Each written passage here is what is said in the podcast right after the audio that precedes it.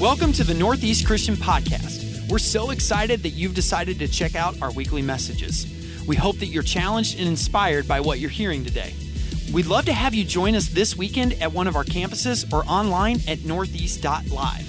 For more information on Northeast, visit us at necchurch.org. If you love the Northeast podcast, subscribe to our channel and leave us a comment or a rating in the Apple Podcast Store. Well, we are in the fifth and final week of our sermon series called Let's Talk About Mental Health.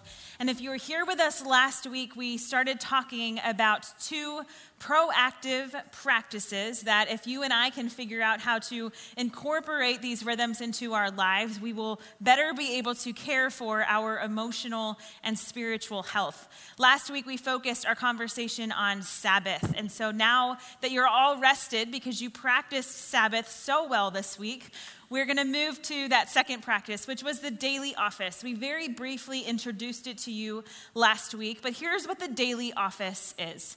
Daily office is simply a rhythm of turning to God to simply be with Him instead of turning to God to get something from Him.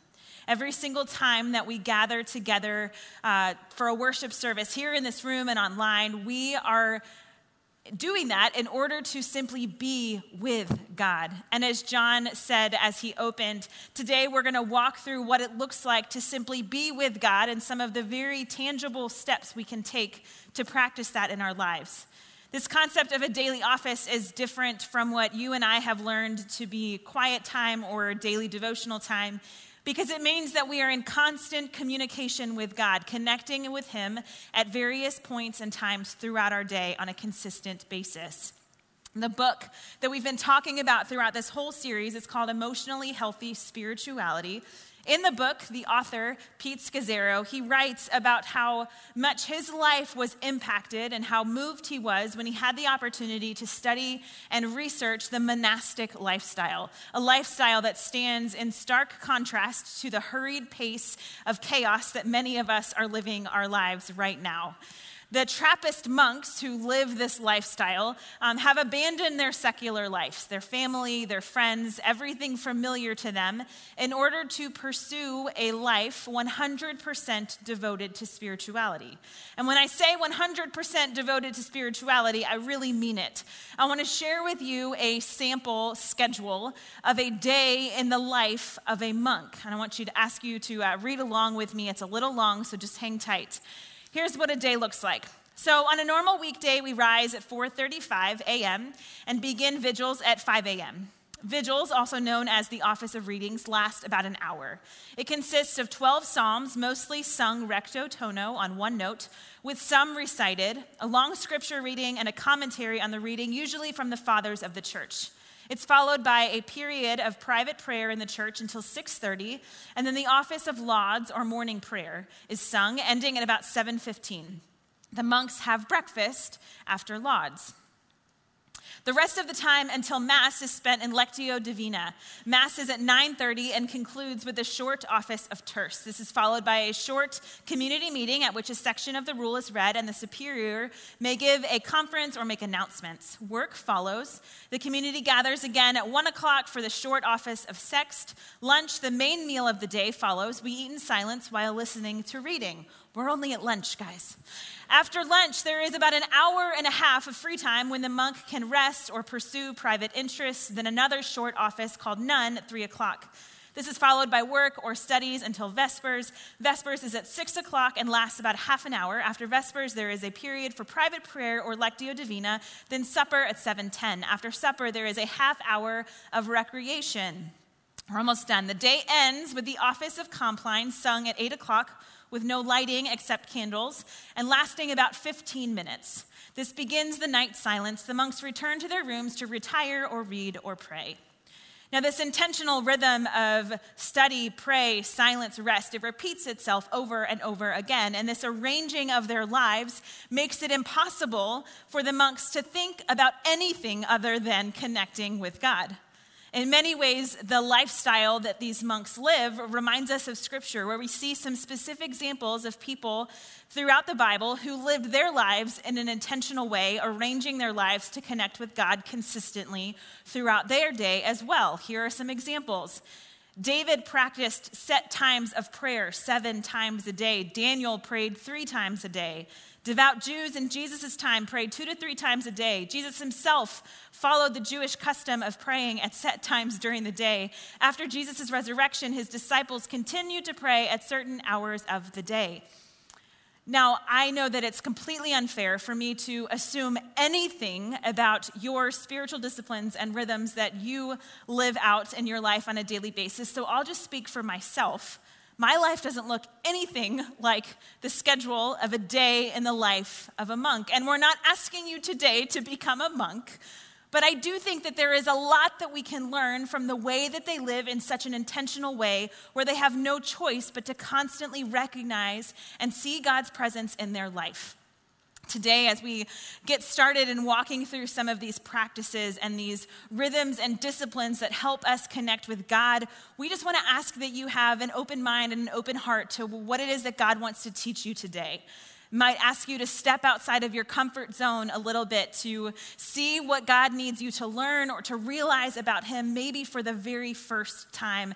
There is no right way or wrong way to spend this time with God. It's simply recognizing His presence in your life on a continuous basis. Now, because we are in this series focused on mental health, I think it's very important to remind you that we take a very holistic approach when it comes to caring for our mental health. So, while these disciplines and practices that we're going to walk through together will help us strengthen our relationship with God, the hope is that that in turn strengthens our emotional health and our mental health. We do not in any way claim that the remedy for a severe mental health challenge or crisis is simply praying more or reading your Bible more. We know that many times you need more help than that. So the hope is as you continue to strengthen your relationship with God, you reach a place where you feel confident and safe to ask for help. And we hope that Northeast is a place where you can ask for that help. So, as we get started today, the first piece of this daily office that we're going to study and talk about together is Scripture. Scripture is an essential piece of the daily office. Um, today, we're going to specifically talk about Scripture meditation and a specific method of meditating on Scripture. It's called Lectio Divina. You might have noticed that it was actually in the sample schedule of the monastic lifestyle. Lectio Divina is an ancient practice, it's actually Latin for the words divine reading. Here's what helps, uh, what sets Lectio Divina apart from other methods of reading scripture and studying the Bible. It challenges you as the reader to read a passage of scripture and see what it is that God needs you to hear from those verses. You're not going to look to a preacher or to a commentary or to someone else to help you figure out what it is that God has for you. You simply slow down long enough to allow God to reveal to you how he wants you to respond to what you're reading. So sometimes in life, when we follow a reading plan or we know that we're going to read through scripture, we sit down to read chapters of the Bible. With this method of, of scripture meditation, we want to encourage you to choose a much smaller portion or passage of scripture and focus on just a few words, a few verses. There are four steps um, involved with this scripture meditation method. And the reason there are four steps is that you actually read through the passage of scripture four times, stopping or pausing after each time you read through it in order to ask God for something or to tell him something or to focus in some way. Here are the four steps of this method of scripture meditation read, so you read through the passage. The second is meditate. The third is pray. And the fourth step is contemplate. And you read through the passage each time, practicing that or taking that step as you read. So this morning, we're actually going to do this practice, this method of scripture meditation together. And I've invited my friend Addie to come up here and read our scripture for us um, each time. And she's going to pause in between each time that she reads through the passage, and I'll give you an instruction of what you should do next. So you can come on up here. This first time as she reads it, I just want to ask you to listen to the words or look at the screen and read along if you would like to. I waited patiently for the Lord to help me, and he turned to me and heard my cry. He lifted me out of the pit of despair, out of the mud and the mire. He set my feet on solid ground and steadied me as I walked along. He has given me a new song to sing, a hymn of praise to our God. Many will see that he is done and be amazed. They will put their trust in the Lord. Oh, the joys of those who trust the Lord, who have no confidence in the proud or in those who worship idols. Now, as she reads through this passage a second time, you can stop after verse 4 this time if you want to. We're going to do this step that's called meditate. And what I want you to do is, as she reads these four verses, I want you to listen for just one word or one line of the passage or one phrase in the passage, whatever it might be, that kind of pulls at your heart the most. For example, it might be, He lifted me out of the pit of despair. Has God lifted you out of a pit of despair? Are you in a pit of despair right now that you want God to lift you out of? Maybe it's the line that says, He's given me a new song to sing. Has God given you a renewed energy for life right now? Whatever it is, just listen for what word God wants you to hear most in this passage as she reads it again for us. I waited patiently for the Lord to help me, and he turned to me and heard my cry. He lifted me out of the pit of despair, out of the mud and the mire. He set my feet on solid ground and steadied me as I walked along.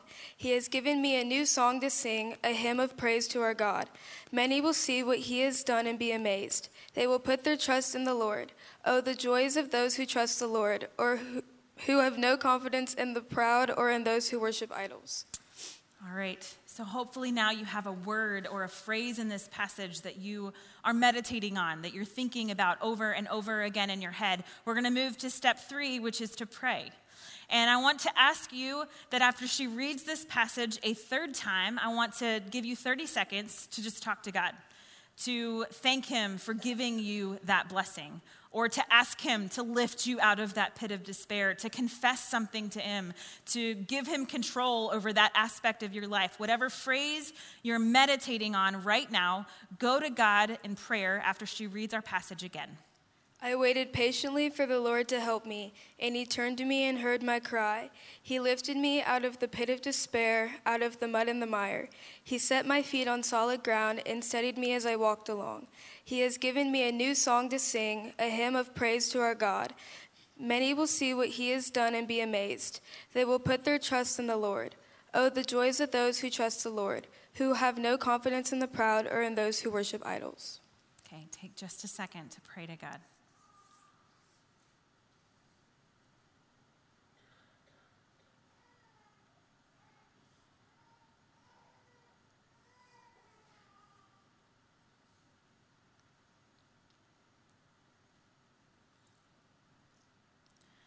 The fourth and final step in this method of scripture meditation is to contemplate. And to contemplate means to just simply be with God.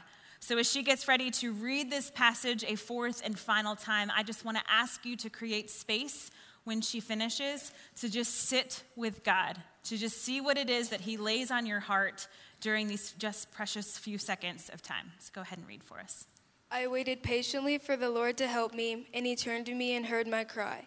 He lifted me out of the pit of despair, out of the mud and the mire. He set my feet on solid ground and steadied me as I walked along. He has given me a new song to sing, a hymn of praise to our God.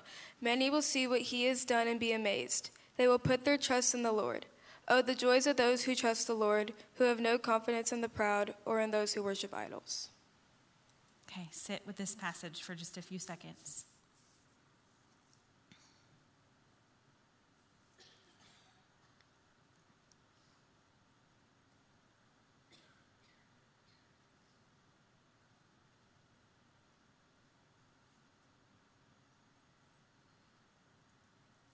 Will you bow your heads and pray with me? God, thank you for this time, this time that is carved out to simply connect with you in a meaningful way and to, to meditate on your word. God, we don't slow down often enough to just listen and to just be with you to hear what it is that you are trying to tell us or what you're laying on our hearts, God. So, whatever it is that um, kind of tugged at our heart this morning or our soul, if it's a word, if it's a phrase in this passage, we just ask that you will continue to challenge us to remember that promise throughout our day, throughout our week. And every time that we start to wonder where you are or feel like you're getting distant, God, bring us back to this passage to help keep us grounded in you. It's in your name that we pray. Amen. Thank you. You can go. A second way that we can connect with God through Scripture is by offering a prayer of lament. And lament is a Christian response of grief to suffering, injustice, and pain that we see and feel in the world. It's something that we see throughout Scripture so often. In Psalms alone, 60 of the Psalms are prayers of lament. It's a cry out to God about what feels impossible, what feels painful, and what feels like it's too much for us to face. Sometimes we are not always the best at facing that sadness. Sometimes we try to hide away from it because we feel like we're supposed to be positive, right? And sometimes we say, You're supposed to be positive. But as we've talked throughout this series, sometimes we have to sit in that sadness in order to move through the wall that that sadness has brought into our lives, whether it's grief or a loss or a challenge. We have to be able to move through it, not move around it or under it or over it. We have to move through it. And sometimes that involves feeling sad. Lament is something that we experience uh, when we cry out to God about how we're feeling and we're honest with Him about the ways and the emotions that we're feeling in our hearts and in our souls. And not only can we do a prayer of lament when it comes to what feels hard in our lives, but we can do that with our friends and our loved ones as well. Because all of us know someone who's walking through something that feels impossible and feels so very sad. And offering a prayer of lament to our friends is one of the best ways that we can help them remember the hope that they have. We can use our strength when they don't have strength to face one more day. I was talking with a friend earlier this week who lost her husband earlier this year, and I simply said, How are you? And she said, Well, I'm really sad, but I feel like people don't want to hear that. I think as Christians, so often we don't give one another space to just be sad and to be honest about the sadness that we're feeling. And so today, as we continue to talk through how we can connect with God most powerfully, I want to challenge you and encourage you to explore the idea of offering a prayer of lament, either for yourself and something you're facing, or for something someone in your life is facing. There are four simple steps that we can follow. Um, too often, we don't say anything to God or to our friends because we just don't know what to say. So, here is a simple outline or structure that you might want to consider for a prayer of lament. The first is to simply name the emotion that they are feeling. Just name it. Sometimes we're afraid to name how we're feeling in our lives. The second is to state the facts what, what happened that made them feel that way. The third is to share a simple reminder from Scripture that we read. And the fourth is to pray for them. So, again, you could do this in your own life, to your own circumstances, or you could sit with a friend and offer this prayer for them. So, if I was sitting with my friend, here's what this might look like. Here's how this conversation might go following these steps.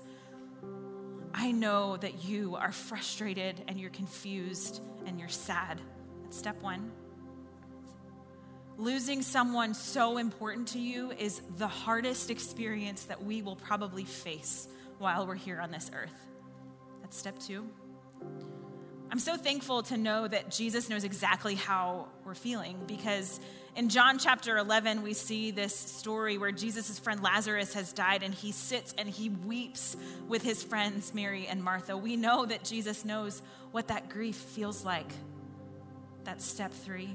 And then offer a very simple prayer God, surround them with your love and your comfort every single moment that feels too hard.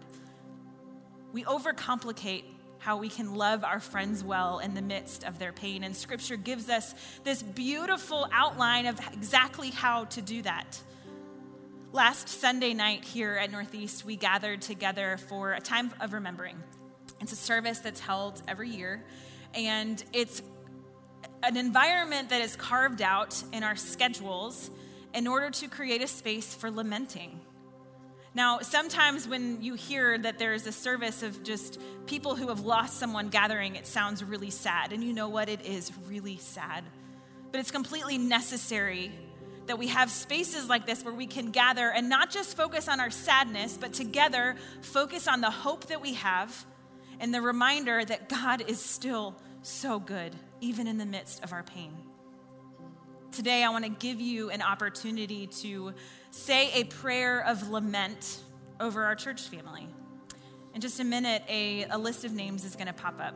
And it's the list of every person who was remembered at this service last Sunday night. And you don't know their story, you don't know the circumstances of how they passed away, you don't know the family that is grieving them, but the details don't matter because God already knows the details. But what I want to give you each the opportunity to do is to go to God on behalf of someone who might not have the strength to go to Him themselves right now. One of the most unique ways that we can strengthen our relationship with God is to talk to Him on behalf of a situation that doesn't really benefit us at all. I don't have anything to gain by praying a prayer of lament for my friend, but it helps me remember that God has every situation under control and we have the opportunity to go to Him and to offer this prayer of lament. So if you're not sure where to start, maybe just follow those four steps that I talked through. Say, God, I don't know how they're feeling. I don't, I don't know what happened. I don't know how this person passed away. But in Scripture, you've told us to be still and know that you are God. So right now, I ask that that is what you're offering the family. Whatever it might be, I want to challenge you to take just a couple of minutes to offer a prayer of lament for someone in your church family. Take just a minute to do that, and John will continue our service.